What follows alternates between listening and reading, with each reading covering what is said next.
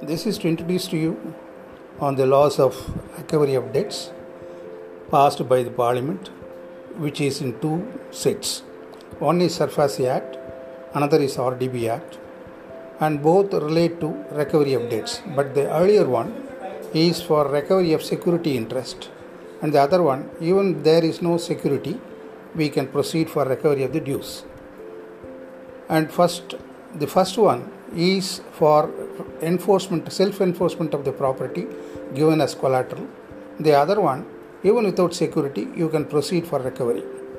In the first one, SARFAESI Act, the account should be an NPA for taking any action under the section 13.2.